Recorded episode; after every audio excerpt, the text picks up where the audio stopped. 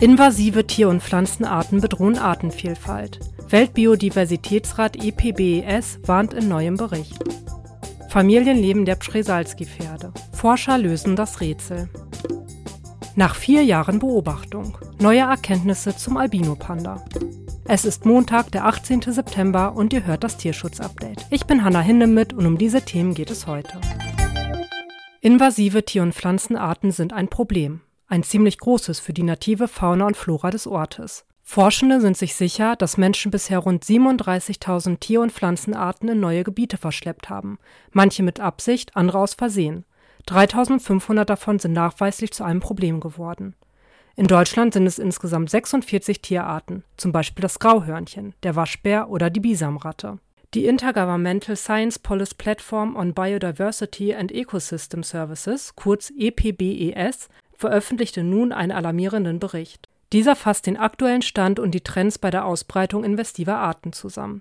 Forschende aus 49 Ländern haben daran zusammengearbeitet, die Ursachen und Auswirkungen ermittelt und Handlungsoptionen für die Politik angegeben. Drei Kernaussagen lassen sich aus diesem Bericht ziehen.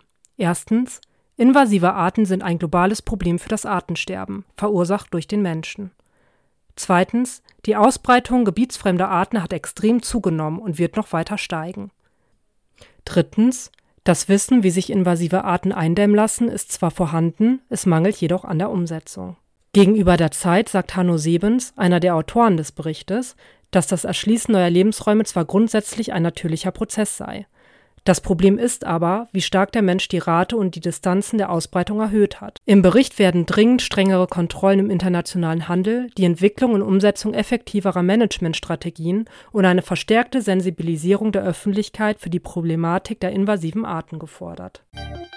Bisher ist wenig über das Familienleben und soziale Verhalten der Przesalski-Pferde bekannt. Das wollten ungarische Forscher ändern. Mit Hilfe von Drohnen haben sie die Bewegungsprofile der fast ausgestorbenen zentralasiatischen Wildpferde aufgenommen und sind zu faszinierenden Ergebnissen gekommen. Pferde leben in sogenannten Harems, die aus einem Hengst, mehreren Stuten und dem Nachwuchs bestehen. Sobald die Geschlechtsreife erreicht ist, verlassen die Stuten ihr Harem und schließen sich einem neuen an. Aber auch erwachsene Stuten können ihr Harem wechseln.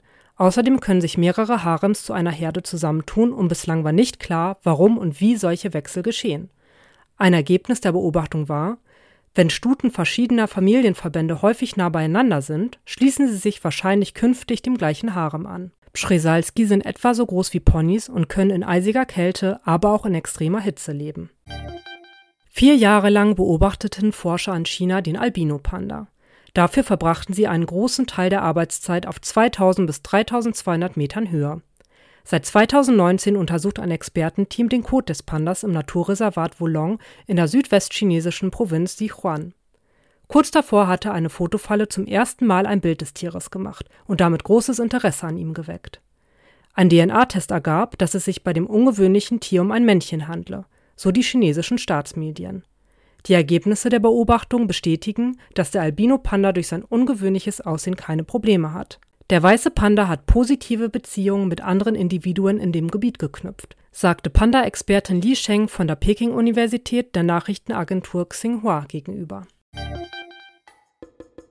Und damit endet das Tierschutz-Update für diese Woche. Vielen Dank fürs Zuhören. Gefällt euch dieser Podcast? Dann lasst doch gerne eine Bewertung bei Apple Podcast oder Spotify da.